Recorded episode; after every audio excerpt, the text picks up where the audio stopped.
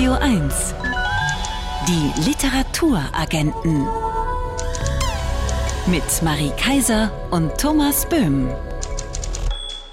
Schönen guten Abend. Guten Abend. Wir sprechen gleich über ein Thema, mit dem wir uns wirklich auskennen, übers Älterwerden. Zusammen sind wir immerhin schon 95 Jahre alt. Und dann greifen wir ganz tief in den 1200 Jahre alten Schatz der deutschen Lyrikgeschichte mit der Neuausgabe des Ewigen Brunnens. Ich sage jetzt drei Wörter und Sie müssen versprechen, dass Sie danach nicht direkt umschalten. Klimakterium, Menopause, Wechseljahre. Alle noch da? Ich hoffe mal, denn reden wir nicht drum herum. Wir machen unsere Sendung heute auf mit einem Thema, über das erstaunlicherweise fast überhaupt nicht gesprochen wird. Denn wenn Worte wie Klimakterium, Menopause, Wechseljahre fallen, wird ganz schnell mal das Thema gewechselt meistens. Aber es lohnt sich dabei zu bleiben, denn eins können wir versprechen, es geht unglaublich spannend, erkenntnisreich und auch witzig zu in dem Sammelband Wechselhafte Jahre, über den wir jetzt sprechen. Es geht um Geschichten übers Älterwerden, Geschichten von ganz unterschiedlichen Verwandlungen, erzählt von Schriftstellerinnen wie Katja Oskamp, Ulrike Dresdner oder die das Buch auch herausgegeben hat und mit der sprechen wir jetzt in Wien. Guten Abend, Frau Balacker. Guten Abend. Guten Abend. Schon das Cover unterläuft ja alle Klischees, die es gibt übers Älterwerden. Es ist nicht beige, sondern fröhlich leuchtend gelb. Man sieht zwei vergnügt in einer Art Garten sitzenden Frauen. Wollten Sie schon auf den ersten Blick mit diesem Buch so ein Statement setzen? Ja, das war natürlich beabsichtigt, dass es kein trauriges Buch ist. Was mir ja besonders gut gefällt auf diesem Cover, sind deutlich zu erkennen eine jüngere Frau, die mit einer älteren Frau in einem angenehmen Gespräch äh, sich befindet findet weil ähm, das war auch die Idee des Buches, dass eine Art Dialog zwischen den Generationen ist. Bettina Ballacker, im Vorwort schreiben Sie, dass Frauen Ende der 1970er Jahre nicht älter als 27 sein durften, um als Stewardess zu arbeiten. Von diesen Zeiten sind wir meilenweit entfernt. Denken wir aber auch heute, heißt es ja noch oft, Frauen fragt man nicht nach ihrem Alter. In Ihrem Buch prangt neben dem Namen jeder Autorin stolz und groß der Jahrgang der jeweiligen Schriftstellerin. Warum war Ihnen das wichtig? Ja, eben deswegen, um das zu unterlaufen. Dieses, irgendwann muss man ja sein Geburtsdatum nicht mehr erwähnen. Also es wird dann oft in den Biografien weggelassen. Man ist einfach nur mehr geboren in Wien oder in Berlin. Wann ist nicht so wichtig. Wir hatten ja auch Zeiten, wo prominente Damen sogar so weit gegangen sind, ihre Geburtsdaten im Reisepass zu fälschen.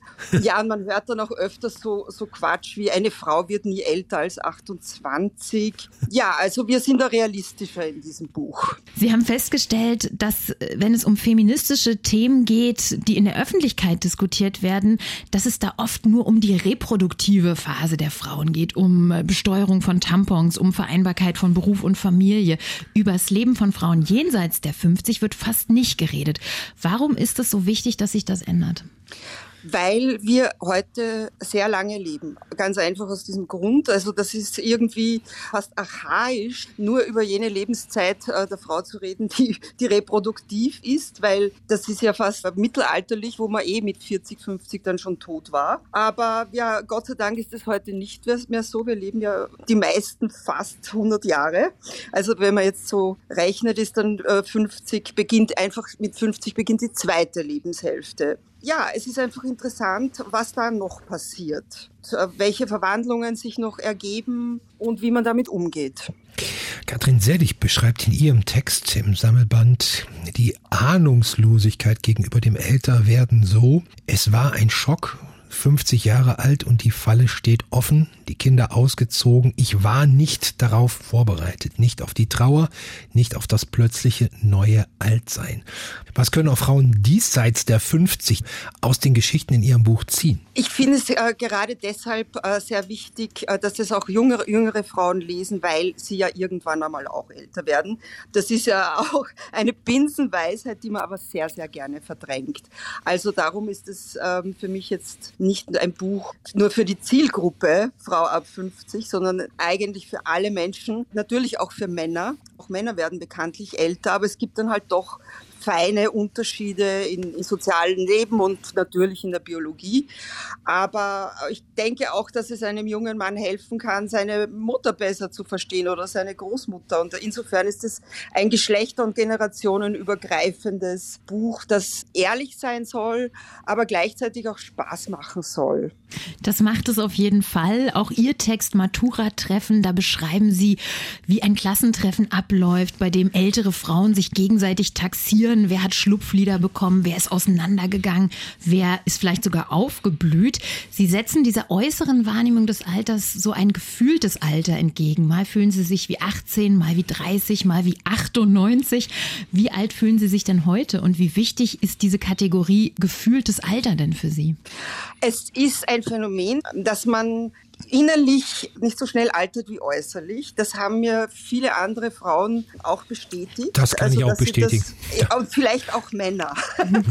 ich denke schon. Und man ist dann eben überrascht, sogar erschrocken, wenn man in den Spiegel schaut und eigentlich das Gefühl hat, man, man sollte aussehen maximal wie 35 und das ist aber nicht mehr. Das kann sich natürlich auch nach Tagesverfassung äh, ändern oder nach Make-up oder je nachdem, wie gut man geschlafen hat. Heute fühle ich mich, würde ich sagen, ich habe vor zwei Tagen Geburtstag gehabt. Also insofern bin ich jetzt mit meinem 57. Lebensjahr stark konfrontiert worden, dass jetzt begonnen hat. Ich habe auch sehr viele Gespräche geführt, also mit äh, Freunden und Freundinnen, die, die mir dann sagen, ja, warte nur, bis du 60 wirst. Das wird ein schlimmer Geburtstag. ja. Dieses sich selbst auch als alt deklarieren, das kommt ja auch stark in den Texten vor. Da kommt, in Ihrem Text kommt der Satz vor, das Leben der Frau zerfällt in zwei Phasen, sexuelles belästigt werden und sexuelles ignoriert werden. Und Serra treibt diese Idee der Unsichtbarkeit auf die Spitze und erzählt die Geschichte einer Frau, die mit zunehmendem Alter immer mehr das Gefühl hat, sie müsste sich verhüllen, sie dürfte nichts Körperbetontes mehr anziehen und irgendwann feststellt, wenn ich in dem Tempo weitermache, würde ich mit 60 eine Burka tragen. Diese Frau, die wird gegen gesellschaftliche Konventionen aufbegehren, sie wird sich entpuppen, so ist auch der Titel der Geschichte. Was steckt für Sie in dieser wirklich tollen Geschichte drin? Ja, etwas, womit wir über die Medien vor allem fast täglich konfrontiert sind. Also wir bekommen Modetipps, also ab irgendeinem Alter soll man keine Jeans mehr tragen oder auf gar keinen Fall einen Lidstrich am unteren Augenrand. Und es gibt wirklich bis ins letzte Details Vorschriften. Das ist natürlich auch amüsant und es ist auch ähm, amüsant, das zu unterlaufen und sich natürlich schlicht und einfach nicht daran zu halten. Ich trage zum Beispiel sehr gerne lange Haare, obwohl das eigentlich äh, offiziell nicht mehr so cool ist. Also man soll ja ab 50, glaube ich, ähm, immer kürzer werden. Das war auch so was in meiner Jugend, war es total peinlich, wenn sich Frauen die ergrauenden oder langsam weißer werdenden Haare nachgefärbt haben, weil dann hat man gesagt, ja, die kommen nicht klar die kommen nicht klar, die können nicht in Würde altern. Das ist auch so eine Phrase, dieses in Würde altern, das ist eigentlich einfach nur ein Mittel, um irgendwelche Einschränkungen zu verkünden. Da haben wir noch ein Gegenbeispiel zum Thema Einschränkungen. Ulrike Dresner schreibt in ihrem Text, eine Frau wird älter, zum einen bitterkomisch über die Schattenseiten des Älterwerdens. Ich zitiere auf einer Party fungiere ich als eine Art sprechfähiges Möbelstück. Ulrike Dresner beschreibt aber auch etwas, das sie Altersfreiheit und Altersgewinn nennt. Also worin bestehen denn Freiheit und Gewinn im Älterwerden? Ja, das ist etwas, das in sehr, sehr vielen Texten vorkommt. Dass nach den Verlusten oder nach den Umbrüchen kommt schon auch wieder ein Freiheitsgewinn. Wesentlich dabei ist zum Beispiel, dass einem viele Dinge nicht mehr so wichtig sind. Das heißt, äh, was die anderen denken zum Beispiel. Es wird einem irgendwann einfach egal, ob das jetzt gut ankommt, zum Beispiel, dass man einen Minirock anhat. Dafür hat meine Frau die schöne Formulierung gefunden, ich habe mit keinem mehr einen Vertrag. Das ist sehr, sehr schön gesagt. Wunderbar. Ja. Und mir bleibt aus dem Buch auch das Beispiel von Astrid Lindgren in Erinnerung, die mit 80 noch auf den Baum geklettert ist. Genau, also vor allem der Körper ist ja weiterhin vorhanden. Wenn er gut in Schuss gehalten wurde, kann man auch noch sehr viel Sport machen, Abenteuer erleben erleben, auf Bäume klettern. Also das ist alles wunderbar. Egal in welchem Zustand sich Ihr Körper befindet, Ihr Geist sollte immer aufnahmebereit sein für den Band Wechselhafte Jahre, Schriftstellerin übers Älterwerden mit Texten unter anderem von Marlene Strerowitz, Barbara Frischmuth, Katrin Seddig. Das Buch ist im Leikam Verlag erschienen, 204 Seiten, kosten 25,50 Euro. Und wir sagen der Herausgeberin vielen Dank fürs Buch und fürs Gespräch, Bettina Ballacker. Vielen Dank. Dankeschön. Die Literaturagenten. Wirkungstreffer. Ein Buch, das mich umgehauen hat. In der letzten Woche sprachen wir mit Susan Rehlein über ihr Buch Susan Rehleins versaute Hausapotheke, in dem es um die Erfahrung einer sexpositiven Frau in Berlin geht. Ein zugleich sehr offenes, sehr humorvolles, aber zuweilen auch sehr anrührendes Buch über die schönste Nebensache der Welt. Und bei dieser Gelegenheit haben wir Susan Rehlein nicht gefragt, mit welchem Buch sie am liebsten ins Bett geht, sondern, sondern wie immer in dieser Rubrik, welche Lektüre einen lebenslangen Eindruck bei ihr hinterlassen hat. Und sie hat uns erzählt, dass die Erinnerung an ihren Wirkungstreffer über ein Lied gelaufen ist. Teenie-Schwamm Harry Styles hat mich mit seinem Gute-Laune-Song Watermelon Sugar auf die Idee gebracht, eins meiner absoluten Lieblingsbücher nochmal rauszukramen. In Watermelon Sugar von Richard Brodigan. Die so grelle wie finstere Geschichte von 1964 über einen postapokalyptischen Ort, in dem das meiste aus Wassermelonenzucker gebaut ist, die Sonne täglich ihre Farbe ändert, namenlose Gefahr und Brutalität drohen und die Liebe nur noch ein Schatten ist, hat nichts von ihrem Reiz verloren. Im Gegenteil, jetzt könnte angesichts von Pandemie und Kriegsgegenwart genau der Moment sein, sie wieder zu entdecken. Ich bin großer Fan der bildgewaltigen, verrückten Sprache, in der sie erzählt ist. Murakami auf Pilzen könnte man sagen, oder Murakami mit Humor. In diesem Roman ist nichts konventionell. Kein Wort, kein Plotdetail, keine Metapher. Und trotzdem ist er absolut zugänglich, schmort einem die Sicherungen durch, dreht einen durch die Mangel und füttert einen mit seinem Wassermelonenzucker, bis alle Synapsen singen Watermelon Sugar High, Watermelon Sugar High. Susan Rehlein empfiehlt in Wassermelonenzucker von Richard Breutigan. Die Übersetzung von Günther Ohnemus gibt's als Taschenbuch bei Kein und Aber. 192 Seiten kosten 13 Euro. Radio 1. Favorit Buch. Der ewige Brunnen ist die lebensnahste Sammlung deutschsprachiger Gedichte denn sie ist nach Lebenssituationen und Stationen gegliedert. Kindheit, Jugend, Aufbrüche, Umbrüche, Heimweh und Fernweh, Vergänglichkeit. So lauten einige der Kapitelüberschriften im Ewigen Brunnen, der erstmals 1955 erschien.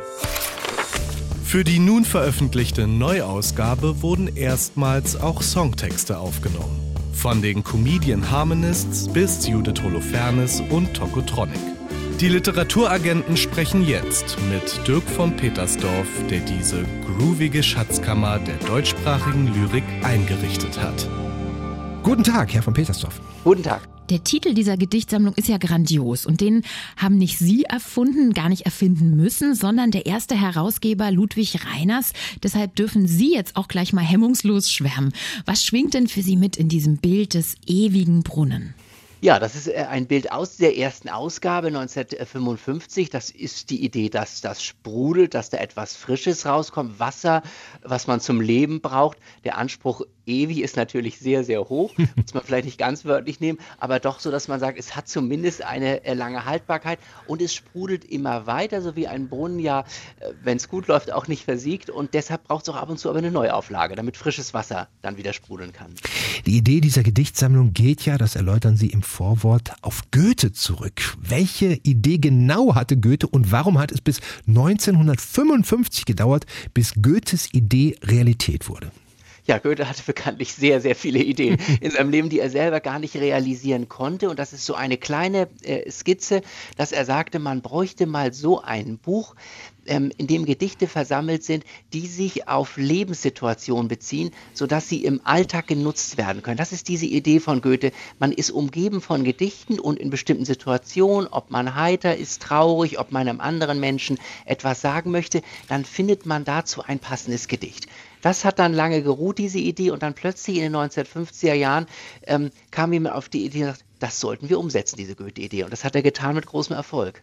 Dirk von Petersdorf, verglichen mit der Ausgabe von 1955, über die wir gerade gesprochen haben, was ist gleich geblieben? Was haben Sie rausgeworfen, um Platz für Neues zu schaffen? Es gibt natürlich wirklich einen Stamm dieser sogenannten ewigen Gedichte, an die keiner herangehen würde. Also da wir jetzt über Goethe geredet haben, nehmen wir Willkommen und Abschied äh, von Goethe, ja klar. Da würde man sich jetzt wundern, wenn es nicht drin ist. Natürlich ist das drin. Da habe ich dann sehr vieles behalten, ungefähr die Hälfte dieses äh, ja, Stammes, der äh, vorhanden war. Und ähm, dann gab es aber so Kapitel, die, glaube ich, waren sehr zeittypisch. Also es gab zum Beispiel so ein Kapitel, das waren Rätsel, Gedichte in Rätselform, die man lösen sollte. Ich weiß nicht, sowas, glaube ich, braucht man nicht nicht mehr. Dann verändert sich der Humor natürlich sehr stark. Das merkt man auch, was in 50er, 60ern lustig war. Manches da ist es noch, manches nicht. Auch politisch, da sind schon noch ja nationale, so vaterländische Töne. Was einem auch sehr stark auffällt, wie Männer über Frauen reden. Da schluckt man auch bei vielen dieser alten Gedichte, denkt, naja, ist jetzt auch nicht mehr so der Ton, äh, den wir gut vertragen. Aber das ist, glaube ich, normal. So ändern sich die Zeiten und so ändert sich der Brunnen. Und dann hat man Platz äh, für Neues und überlegt und guckt, wobei ein Neues nicht nur bedeutet reine Gegenwart. Das natürlich auch, dass man sagt, wir gehen bis an die Gegenwart heran, die Songstexte, die Sie genannt haben. Aber es kann auch heißen, ich finde plötzlich im Mittelalter, im 18. Jahrhundert, ein Gedicht, was uns jetzt plötzlich überraschend anspricht. So etwas ändert sich ja auch. Wir haben gerade schon äh, über den Blick auf Frauen gesprochen. Was in der ersten Ausgabe fehlte, waren ja insbesondere auch Lyrikerinnen. Dass es jetzt für sie ohne große Probleme möglich war, die in die Neuausgabe aufzunehmen, zeigt ja auch, dass es immer schon großartige Gedichte von Frauen gab, die aber wahrscheinlich gegenüber den Gedichten von männlichen Autoren weniger Beachtung fanden, oder? Das äh, ist genauso, weil ich immer sagen muss, äh, man müsste eigentlich so eine Aussage von einem Wir sprechen. Ich habe das natürlich jetzt getan, aber ich konnte auch diese, diesen Brunnen nur erstellen, weil es seitdem zum Beispiel Sammlungen speziell von Frauenlyrik gibt, die mhm. veröffentlicht mhm. worden sind, die ich mir angucken konnte. Ich habe Kolleginnen gefragt, gesagt, empfehlt mir, was, was sind für euch wichtige Autoren? Also da hört man sich auch um. Und dann ist es klar, so Literaturgeschichte ist lange männlich geschrieben worden.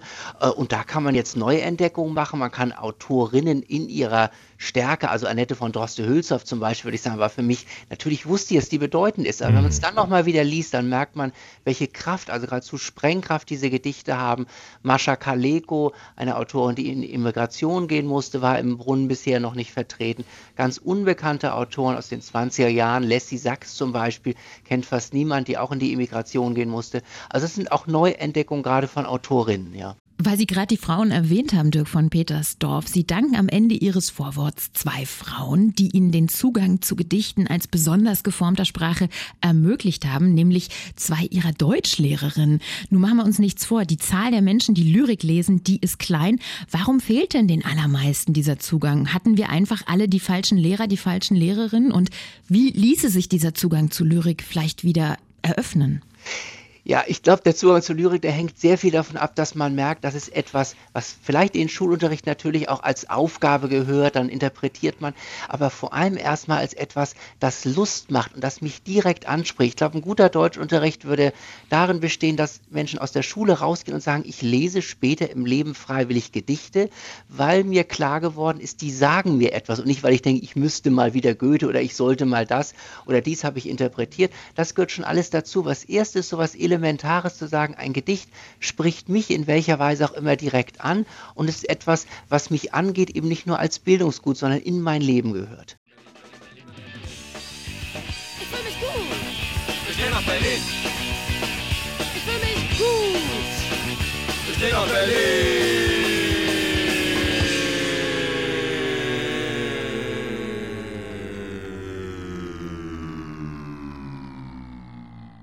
Welche Berlinerin, welcher Berliner kennt dieses Lied nicht?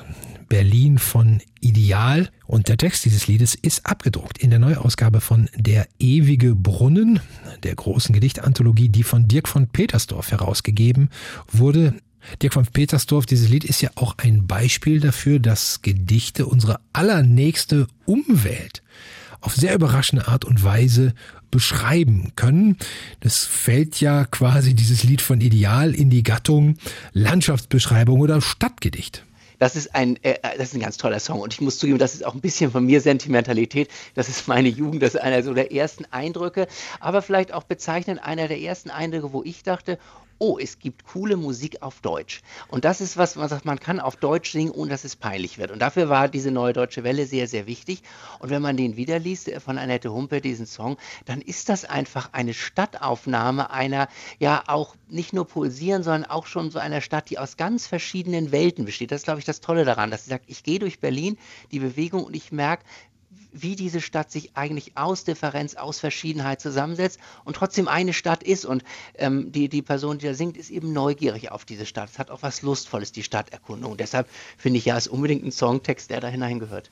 So schlüssig das mit den Songtexten als Gedicht ist, kommen Sie da nicht in eine Bredouille? Ich stelle mir vor, da kommen jetzt Blumfeld-Fans und sagen, warum ist tausend Tränen tief nicht im Buch? Das ist doch das schönste Liebesgedicht ever. Oder Ärzte-Fans fragen, warum Lindenberg? Ärztetexte sind doch viel anarchistischer. Was antworten Sie auf diese popliterarischen Anwürfe?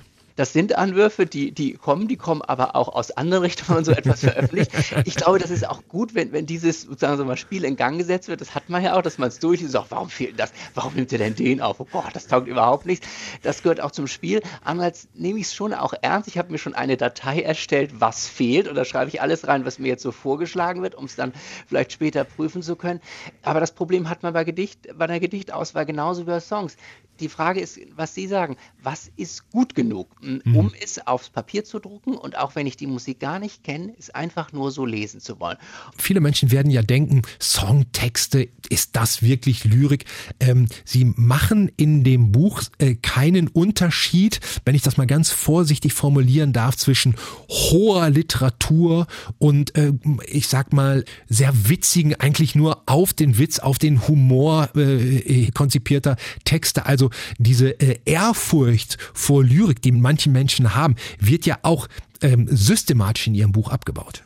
Das ist ähm, auch genau das Ziel dieses Buches. Wobei das nicht bedeutet, dass Texte, vor denen man ehrfürchtig sein kann, und ich ja auch vor denen ehrfürchtig bin, die haben genauso ihren Platz. Hier sind die Hölderlin-Gedichte, von dem auch sagt, das ist ein grandioser Klang. Ich verstehe vielleicht nicht alles, ich bewundere das. Und daneben stehen ganz einfache Kinderverse. Mir war es auch wichtig, mit so einem Kindervers zu beginnen.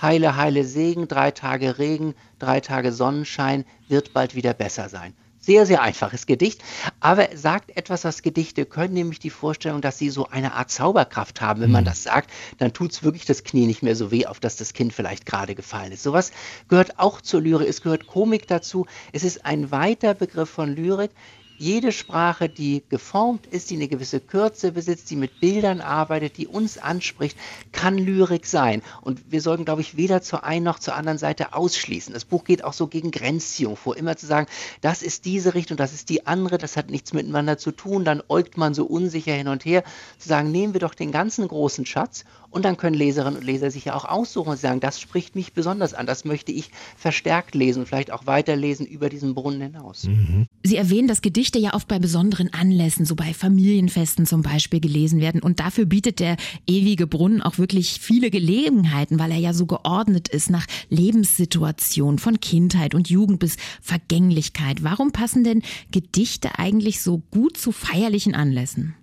Wahrscheinlich, weil man sie vorlesen kann. Man, wird, man kann sie natürlich auf eine Karte schreiben, aber oft werden sie auch vorgelesen. Und dieses Vorlesen gehört eben auch zu Gedichten. Ich glaube, dass man Gedichte auch viel besser versteht oder dass sie eine zusätzliche Dimension bekommen, wenn man sie laut liest, weil es dann nicht nur das leise Lesen ist, sobald ich laut lese, meine Stimme sich in Gang setzt, ist es eben auch schon eine Art körperliche Erfahrung, dass ich selber ja diese Worte bilde und das Gedicht ist mir näher, wenn ich es gesagt habe. Und dann teilt man auf so einer Feier ja auch ähm, so wie Sie es gesagt haben, jetzt Erfahrungen. Mhm. Ähm, und diese geteilten Erfahrungen, die, die, sind wirklich sehr, sehr oft in Gedichten formuliert. Merken wir auch wieder bei Songtexten. Dann hören wir einen Song sagen, ja, so geht es mir jetzt auch gerade oder so mhm. ist es mir damals mal gegangen. Und das können Gedichte auch leisten, eine Situation zu beschreiben, wo, wo Menschen dann sagen, ah ja, kenne ich. Dirk von Petershoff, eine letzte, vielleicht persönliche Frage. Wenn Sie nicht gerade eine große Anthologie herausgeben müssen, wann lesen Sie da Gedichte?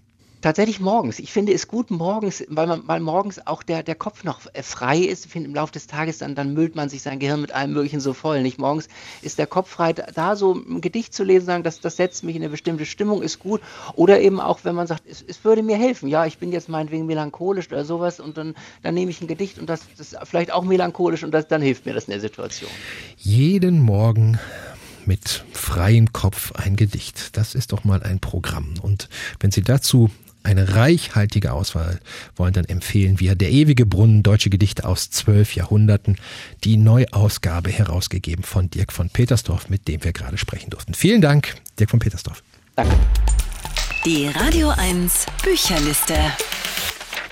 Die zehn meistverkauften und am liebsten empfohlenen Bücher dieser Woche knackig kommentiert von einem Buchhändler oder einer Buchhändlerin. In dieser Woche Katharina von Uslar aus der Buchhandlung Uslar und Rai in der Schönhauser Allee 43 in der Nähe der U-Bahn-Station Eberswalder Straße. Hallo Katharina.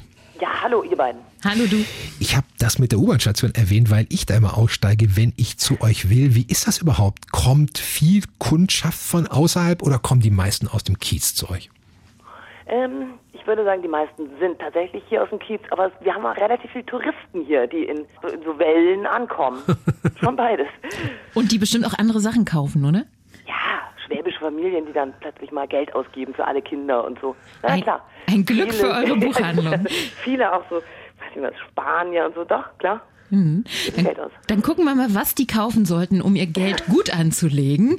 Wir steigen ein mit der 10 Peter Stamm in einer dunkelblauen Stunde. Ein Schriftsteller soll einem Team, das einen Dokumentarfilm über ihn drehen will, die Geheimnisse seines Lebens verraten. Verrat du uns doch mal das Geheimnis, wie gut du dieses Buch findest. Ich glaube, das Geheimnis dieses Buches ist mal wieder so ein Stammtrick, dass er irre gekonnt Ebenen vermischt, die tatsächlich stattgefundene Geschichte, dass ein Dokumentarfilm über ihn gedreht wurde. Und er äh, nimmt zwei JournalistInnen, die ihn interviewt haben, als Hauptfiguren in seinen Roman. Da geht es aber um jemand anderes, der er selber sein könnte. Und wiederum geht es darum, dass ein Film über ihn gedreht wird. Also das ist ein wildes Spiel, auf das man sich einlassen muss. Und wenn man sich darauf einlässt, finde ich, dann, dann lacht man und dann schwebt man und dann, wie soll ich sagen, dann verliert man sich so ein bisschen und das macht extrem Spaß. Neu auf der neuen Eva von Verena Kessler. Vier Frauen mit ganz unterschiedlichen Haltungen zum Kinderkriegen und Muttersein werden hier porträtiert. Erzählt wird das Buch in einer nüchternen, schmucklosen Sprache. Dein nüchternes Urteil? Das finde ich ein eindrucksvolles Buch. Ähm, tatsächlich äh, über, kann man nicht anders sagen, über die Macht der Frauen, die sozusagen so existenziell ist, dass sie über, in dem Fall über den Fortbestand der Menschheit geradezu entscheiden kann. Ich stehe jetzt hier mit stolz geschwellter Brust und lese die nächste Nummer vor. Alles andere als nüchtern ist der Briefwechsel von Max Frisch und Ingeborg Bachmann, herausgegeben unter dem Titel Wir haben es nicht gut gemacht. Da fliegen die Fetzen, da gibt's Verletzungen, Schreibkrisen, Vorwürfe, ein spannender Blick hinter die Kulissen oder doch eher zweifelhafter Voyeurismus, wie einige deiner BuchhändlerkollegInnen an dieser Stelle auch schon gesagt haben. Nein, finde ich nicht. Ich finde es herzzerreißend. Ich finde es aussagekräftig. Man ähm, kriegt anderen Blick auf Bachmann und Frisch und finde deshalb das Buch total berechtigt und auch sehr spannend. Auch an Platz sieben scheiden sich die Geister. Die einen finden Labwohner Otessa Moschwigs Darstellung eines fiktiven Mittelalters zu blutrünstig, zu sehr auf Ekeleffekte angelegt. Die anderen sagen, so monströs ist der Mensch halt. Wählst du einen Mittelweg? Ähm, ja, ich finde es auch monströs und, und abstoßend. Ich finde es auch sehr faszinierend. Ich finde vor allem interessant, dass die Moschweg für meinen Begriff so ungefähr das Rebellischste mal gemacht hat, was man als Amerikanerin machen kann, nämlich sowas Dunkles, Körperliches, Lustvolles, Abstoßendes. Das ist, äh, finde ich, durch und durch europäisch und wild. Auf Platz 6 Helga Schubert, der heutige Tag. Nach 50 Jahren Zusammenleben wird der Mann schwer krank und damit sehr abhängig von der Frau. Helga Schubert beschreibt, wie sich unter solchen Umständen ein würdevolles Miteinander gestalten lässt. Die Kritik ist begeistert. Du auch? Ja, ich finde das eine ganz extrem rührende, große Liebesgeschichte. Vom alten Paar zur Amour fou. Annie Ernaux beschreibt, wie sie als 54-Jährige einen Studenten vorführte, in Pariser Restaurants vorzeigte und seine Unwissenheit in Dingen des Lebens genoss. Wie sehr hast du der junge Mann von Ernaux genossen? Ähm, das fand ich ganz eindrucksvoll. Ich finde die Arnaud immer relativ kühl, deshalb interessiert sie mich auch sozusagen das aus Distanz, also aus Distanz. Und ich finde eindrucksvoll, dass man damals als 50-Jährige mit einem 20-Jährigen an der Seite so ein Skandal war. Männer sterben bei uns nicht, heißt der Roman von Annika Reich auf Platz 4. Darin sind die Männer zwar abwesend, aber sie haben doch einen immensen Einfluss auf das Leben der Frauen, um die es in diesem Buch eben geht. Wie geht's dir denn in Anwesenheit dieses Buches? Ähm, mir gefällt es sehr. Ich finde es sehr gut geschrieben, sehr spannungsvoll, sehr dicht und ich finde interessant, wie du auch schon sagtest, die abwesenden Männer ähm, sozusagen Patriarchat innerhalb der Frauen der Familie hervorrufen, sodass manche Frauen vielleicht sogar noch männlicher auftreten als die Männer. Ganz interessant. Auf der 3, wir haben es heute mit Paaren. Das Liebespaar des Jahrhunderts von Julia Schoch, eine wertschätzende, feinfühlige Erkundung einer 30-jährigen Liebesbeziehung von ihrem Ende her betrachtet. Was dachtest du am Ende der Lektüre? Ich dachte, es ist sehr sachlich und sehr klug und sehr schonungslos und stark. Und trotzdem kann ich nicht wirklich dafür schwärmen, weil ich natürlich an die große Liebe glaube und weil mir das irgendwie zu kühl ist. Und Julia Schoch würde jetzt, glaube ich, sagen, auch sie glaubt an die große Liebe. Stimmt, ja, hast recht. Aber ich, ich, mir gefällt es einfach nicht so. Ich finde das imposant, dass man das so mit abrechnen kann. Aber es ist, oder abrechnen ist das falsche Wort, aber dass man es so, so sachlich beschreiben kann. Fast manchmal wie so eine Bilanz, ne? Bisschen, Mhm. Auf der 2 Liebes Arschloch von Virginie Despentes. Hier liegt sich ein Trio in den Haaren, streitet sich auf digitalem Wege über den Hass, der in unserer Gesellschaft steckt, auch über Feminismus. Über Hass lesen, hat das auch befreiende Wirkung für dich? Ja, absolut, weil es ja vor allem dann auch wirklich umschwenkt. Das ist, was ich toll daran fand, ist, dass es aus so einem Hass-Talk ins Internet rein zu einem echten Briefwechsel wird, in dem auch alle Beteiligten sozusagen eigentlich sich als anders empuppen, als man dachte. Das Arschloch ist freimütiger und und ähm, und sozusagen näher bei sich als die betroffene Schauspielerin, die tough ist und eher unangenehm am Anfang. Und es dreht sich um und ich finde, es hat viel zu bieten und ist wirklich ein kluger, lustiger, unterhaltsamer Roman. Und auf der Eins weiterhin Duplizität der literarischen Ereignisse, Juli C. und Simon Urban Zwischenwelten, auch ein Buch über die Verwerfung in unserer Gesellschaft, auch im digitalen Raum ausgetragen, hier zwischen einer brandenburgischen Milchbäuerin und einem Hamburger Kulturjournalisten. Zu Recht auf Platz eins? Ähm, wahrscheinlich, weil sie es einfach irre gut verkauft, wobei es bei uns sich tatsächlich gar nicht so gut verkauft. Ähm, liegt vielleicht daran, dass ich es, äh, wie schon mal formuliert, immer noch so finde, dass es eigentlich eine gute Idee war für ein Buch, was dann aber ein bisschen zu kurz sozusagen war für einen guten Roman. Abgewogene Buchbeurteilungen und Touristen beim Buchkauf beobachten können Sie in der Buchhandlung Uslar und Rai in der Schönhauser Allee 43. Und wie gesagt, da kommen Sie am besten mit der U-Bahn hin. Station Eberswalder Straße. Und am Ende des Weges steht kein Haus am See, sondern Katharina von Uslar. Vielen Dank. Fast genauso Okay, schön. vielen Dank. Noch viel Und- schöner. Tschüss. Tschüss. Danke euch. Tschüss. Radio 1. Die Literaturagenten. Autoren sind auch nur Leser. Wenn das mal kein guter Titel ist. Kochen im falschen Jahrhundert. So heißt der neue Roman von Theresa Präauer, in dem es um einen köstlich misslungenen Abend geht, bei dem sich die Gäste über Food Porn, Wohnen und soziales Verhalten ordentlich in die Haare kriegen. Und Christoph Magnusson, Übersetzer und Schriftsteller, war für uns lesend dabei im falschen Jahrhundert. Hallo Christoph. Marie, Thomas, guten Abend. Schauen wir doch erstmal auf die Gästeliste. Wer ist denn da eigentlich um den Tisch im Roman von Theresa Präauer versammelt? Ja, da ist zum einen also der Schweizer, der auch so genannt wird, ein Hochschullehrer, der ganz offenbar ziemlich wenig Freude an seiner Arbeit empfindet und sich wortreich beklagt über den Mangel an Utopien in der Welt, über seine Studentinnen und Studenten, die so gar nicht kreativ denken. Also so ein richtiger Kulturpessimist, der überall den Verfall und Niedergang wittert, was ihn aber auch nicht davon abhält, jetzt in kurzer Hose mit Sandalen zu dieser Abendessenseinladung zu erscheinen. dann, dann, ist da, dann ist da das Paar, das Ehepaar, bei dem alles irgendwie besser zu laufen scheint als bei der Gastgeberin. Die haben gerade ein Kind bekommen und um die, die Großeltern kümmern sich darum und der Ehemann kommt aus so einem privilegiert bildungsbürgerlichen Hause und trägt so eine große Gelassenheit und moralische Überlegenheit vor sich her und die Ehefrau, die erstmal ein Foto von allen postet und generell immer versucht, so die allgemeine Laune so ein bisschen zu heben und dann aber still im Badezimmer für sich sich die grauen Haare ausreißt. Naja, und dann die Gastgeberin, die dieses Buch erzählt. Ja, die ist schon ewig mit dieser Ehefrau befreundet und kommt aus einem Haushalt, in dem es eben keinen Brockhaus gab, eine der ersten ihrer Familie, die studiert hat. Und das verunsichert diese Gastgeberin ziemlich. Erst recht, weil dieser Unterschied von den anderen eher als was Amüsantes wahrgenommen wird. Ne? Und das, ähm, die hat jetzt, diese Gastgeberin hat jetzt eben auch eine schöne Wohnung, einen neuen dänischen Esstisch und richtet nun endlich ein Abendessen aus und gibt sich Mühe, so eine weltläufige, großzügige, perfekte und doch entspannte Gastgeberin zu sein. Naja, das ähm, geht natürlich schief, klar. Äh, und dann hat die eben auch noch einen Partner, jetzt seit kurzem erst, und ähm, hat auch immer mehr schon jetzt das Gefühl, dass der Partner eigentlich gar nicht mit ihr zusammen ist, sondern mit seinem Smartphone. Ach. Das Gefühl kennen, glaube ich, einige Partner und Partnerinnen.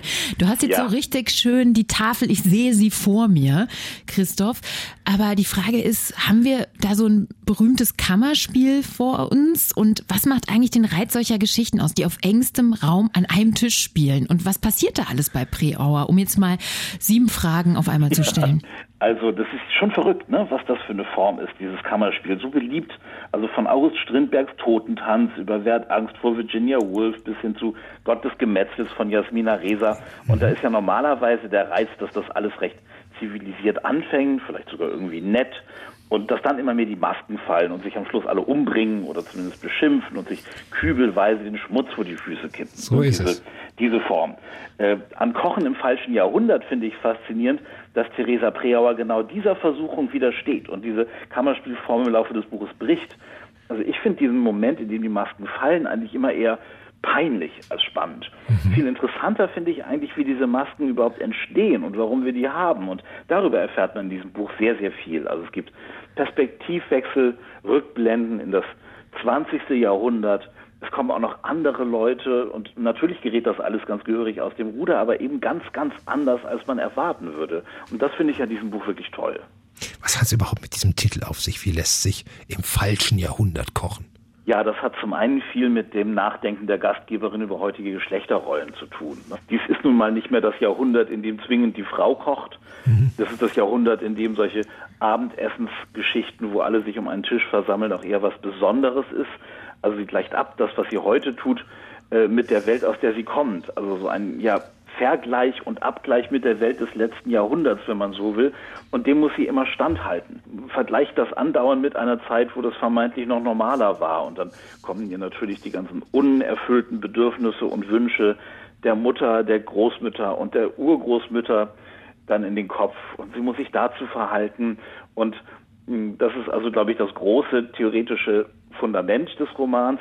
Und dann gibt es aber auch viele Details, in denen diese, diese Zweifel der Hauptperson sich sehr schön zeigen mit diesem gemütlichen Abendessen. Also es geht schon damit los, dass man natürlich in der Wohnung nicht mehr rauchen darf, deswegen der Schweizer andauernd quarzend auf dem Balkon ist und mit seiner Freundin telefoniert. Die anderen kommen zu spät, weil sie sich alle Optionen offen halten wollen. Es wird gefilmt, gepostet, der Weinhändler wird getaggt. Ein Kind hat auch nur eines der Paare. Das heißt, das ist ganz eindeutig nicht mehr das 20. Jahrhundert. Mhm. Und an diesem, an diesem Abgleich und an dieser, an, an, an, dass man das nicht so richtig miteinander in Deckung bringen kann. Daraufhin, äh, daran leidet diese Erzählerin und zum Teil aber auch auf urkomische Weise. Dass das Ganze mal sehr unterhaltsam ist, das haben wir, glaube ich, an dieser Stelle spätestens gemerkt. Aber wie ist es denn sprachlich angerichtet von Theresa Preauer? Ja, also wie eben schon gesagt, ist es wirklich sehr, sehr komisch aber es widersteht gleichzeitig der Versuchung, daraus jetzt so eine reine Parodie zu machen, denn das wäre ja jetzt auch wieder billig. Ne? Also Neobürgerlichkeit einfach nur so durch den Kakao zu ziehen und zu veräppeln. Das äh, ist ja jetzt schon sehr oft gemacht worden und das ist ja als reine Parodie auch jetzt nur bedingt ähm, toll.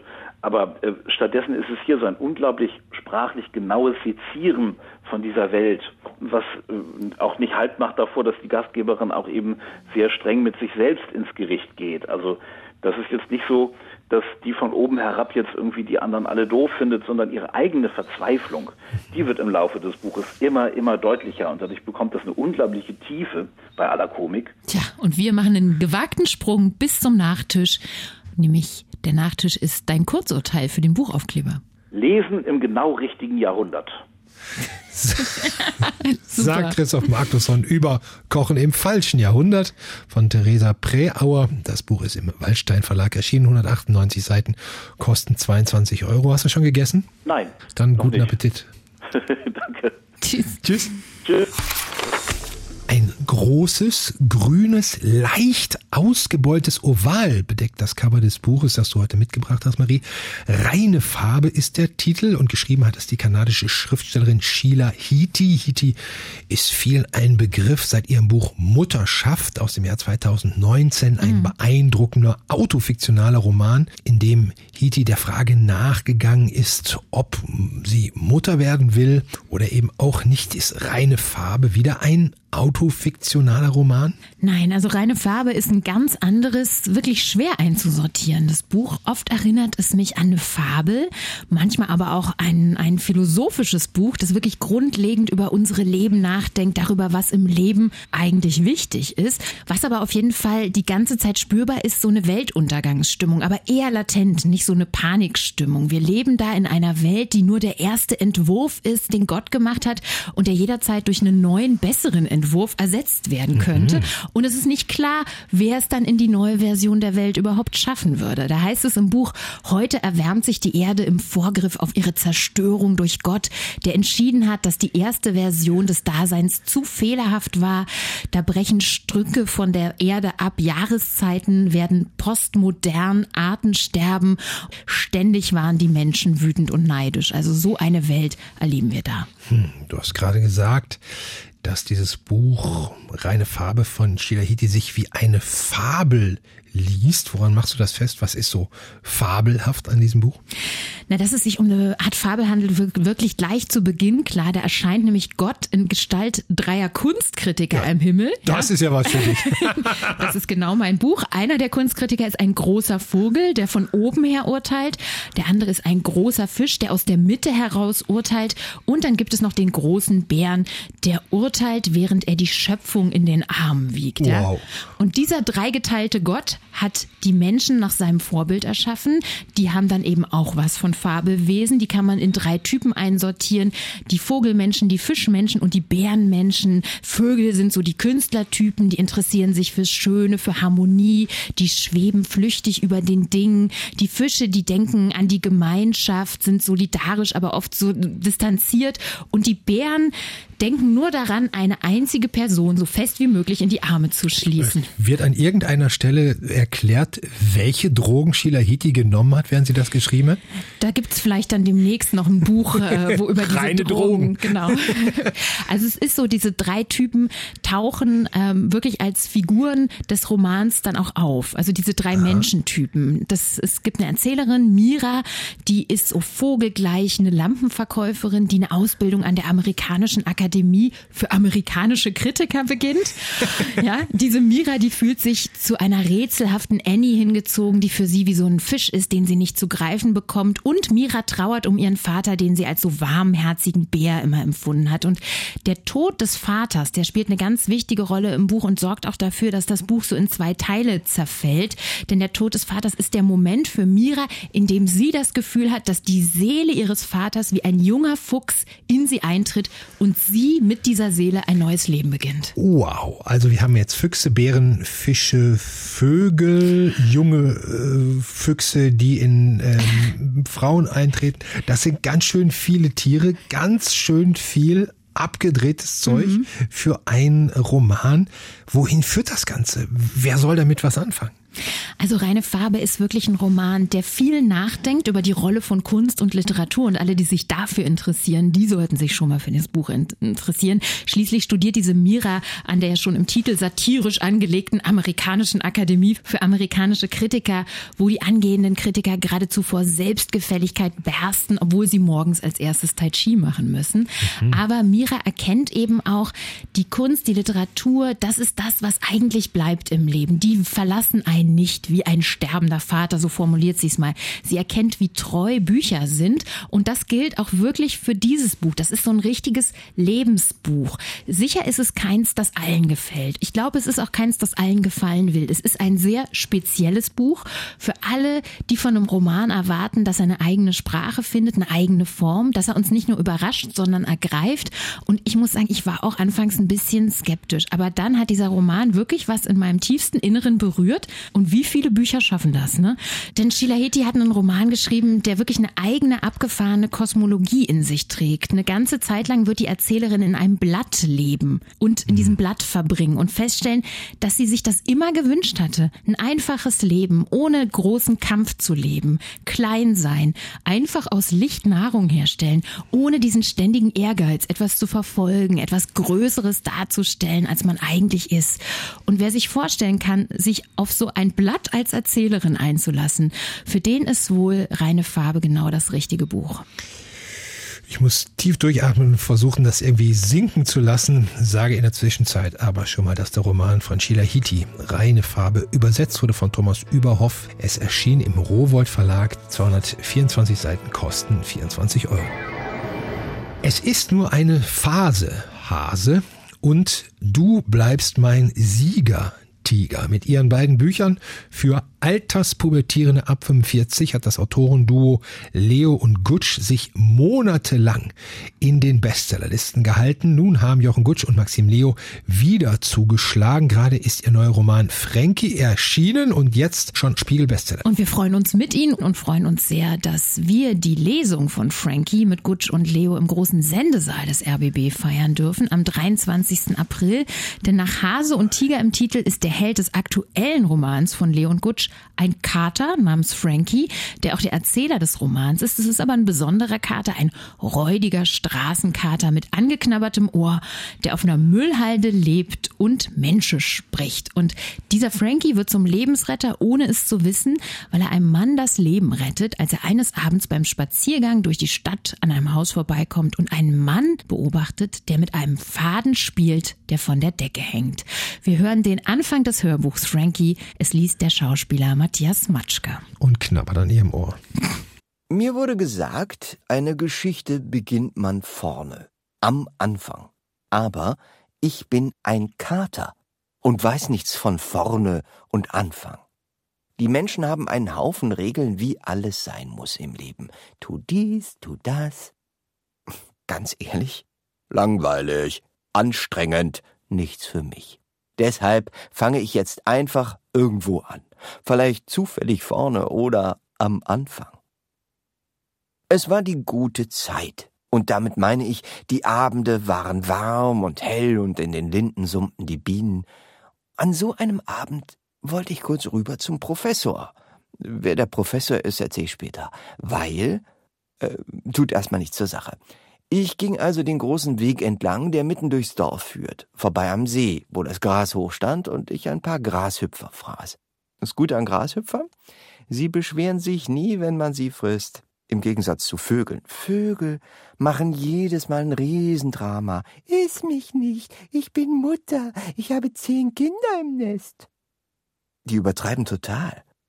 Aber jedes Mal stehe ich da, ich dumme Nuss, Vogel in der Schnauze, und fühle mich erstmal kurz schlecht. Ich ging vorbei an der Dorfkirche, vorbei am morschen Vogelhäuschen, vorbei an der übelriechenden Pisse vom fetten Heinz, Klammer auf, Rottweiler, Klammer zu, vorbei an zwei Misthaufen, wo nichts Gutes drauf lag und auch nichts Halbgutes, nur Kaffeesatz, Eierschalen, Kartoffelschalen, Apfelschalen. Hier mal ein Tipp an euch Menschen. Ein Misthaufen, auf dem nur Schalen rumliegen, wirkt geizig. Ich ging vorbei am großen Sandhügel, wo bald der Wald beginnt und hinter dem die Welt zu Ende ist. Ich tapste gut gelaunt vor mich hin, ganz lässig, so Schlawenzel, Schlawenzel im Abendlicht, schlüpfte durch einen alten Holzzaun, bis ich im Garten des verlassenen Hauses stand. Jeder nennt es das verlassene Haus, weil die Menschen aus der Stadt, die hier jeden Sommer wohnten, eines Tages nicht mehr kamen. Überall sind Vorhänge vor den geschlossenen Fenstern, und im Winter heut der Wind am verlassenen Haus vorbei. Und der fette Heinz, der ein dummes Arschloch ist, sagt, da wohnten Rudel Wehrwölfe drin. Jetzt kommt's. Ich war schon fast am verlassenen Haus vorbei, da sah ich dort einen Mann. Im verlassenen Haus drin. Ich war so perplex, dass ich sofort hinter einen Busch flitzte, weil mir extremst die Düse ging. Da saß ich nun und dachte, ey, scheiße, Frankie, was machst du jetzt? Am liebsten wäre ich sofort zurückgerannt und hätte allen, die ich kenne, die Sensation erzählt. Aber dann wäre die Fragerei natürlich losgegangen. Wie sah der Mann denn aus, Frankie? Wie roch der Mann, Frankie? Was gibt's zu fressen bei dem Mann, Frankie? Bist du dir ganz sicher, dass es kein Werwolf ist, Frankie? Wenn ein verlassenes Haus plötzlich nicht mehr verlassen ist, dann kommen eine Menge Nachfragen. Dann will jeder die Details wissen. Und hat man keine, steht man blöd da. Also tat ich das, was jeder gute Kater in so einer Situation machen würde. Ich lugte hinterm Busch hervor, lauschte, lugte, lauschte, lugte. So ging das eine ganze Weile. Ich kürze das jetzt mal ab, weil sonst nichts passierte. Lauschte, lugte und so weiter. Dann schlich ich näher ran, leise, leise, schaute aus einigen Katzenschwanzlängen Entfernung durch das große Fenster und sammelte Details. Detail 1? Da war wirklich ein Mann. Detail 2? Er stand auf einem Stuhl. Detail 3? Von der Zimmerdecke hing ein Faden herunter. Detail 4? Den Faden trug der Mann um den Hals. Detail 5? Ergänzung von Detail 4, der Faden war extremst dick. Ganz ehrlich, ich hatte noch nie so einen prächtigen Faden gesehen. Das war der Anfang von Frankie, der Anfang einer ungewöhnlichen Freundschaft zwischen Straßenkater und lebensmüden Mann, aber auch ein Roman über das Thema Depression, das hier auf ganz ungewöhnliche und bitterkomische Weise in den Blick genommen wird, in den Blick eines Katers, der versucht, die Menschen zu verstehen. Das Hörbuch wird gelesen von Matthias Matschke, gelesen ist im Hörverlag erschienen und kostet 22 Euro. Und Sie haben es gerade schon gehört, der Straßen Straßenkater Frankie ist ein sehr witziger und gewiefter Erzähler, der einen herrlichen Blick aufs absurde Treiben der Menschen wirft. Und wir freuen uns schon sehr darauf, wenn Jochen Gutsch und Maxim Leo in die Rolle dieses Katers für uns schlüpfen und mit ihren schönsten Katerstimmen für uns alle lesen werden im großen Sendesaal. Sag doch noch Miau. Mau. So, es gibt noch Karten an allen Vorverkaufsstellen und auf rbb-ticketservice.de. Das waren die Literaturagenten für heute Abend. Wir haben ja angefangen mit einem Buch übers Älterwerden. Da ging es auch ums gefühlte Alter. Wie ist dein gefühltes Alter jetzt gegen 19.50 Uhr? Also nach zwei Stunden Senden mit dir fühle ich mich 20 Jahre jünger. Also wie so ein Jungbrunnen. In diesem Sinne. Und äh, das aufaddiert sollten Sie sich jetzt 40 Jahre jünger fühlen. Viel Spaß morgen im Kindergarten. Tschüss. Tschüss. Schönen Abend. Radio 1. Nur für Erwachsene.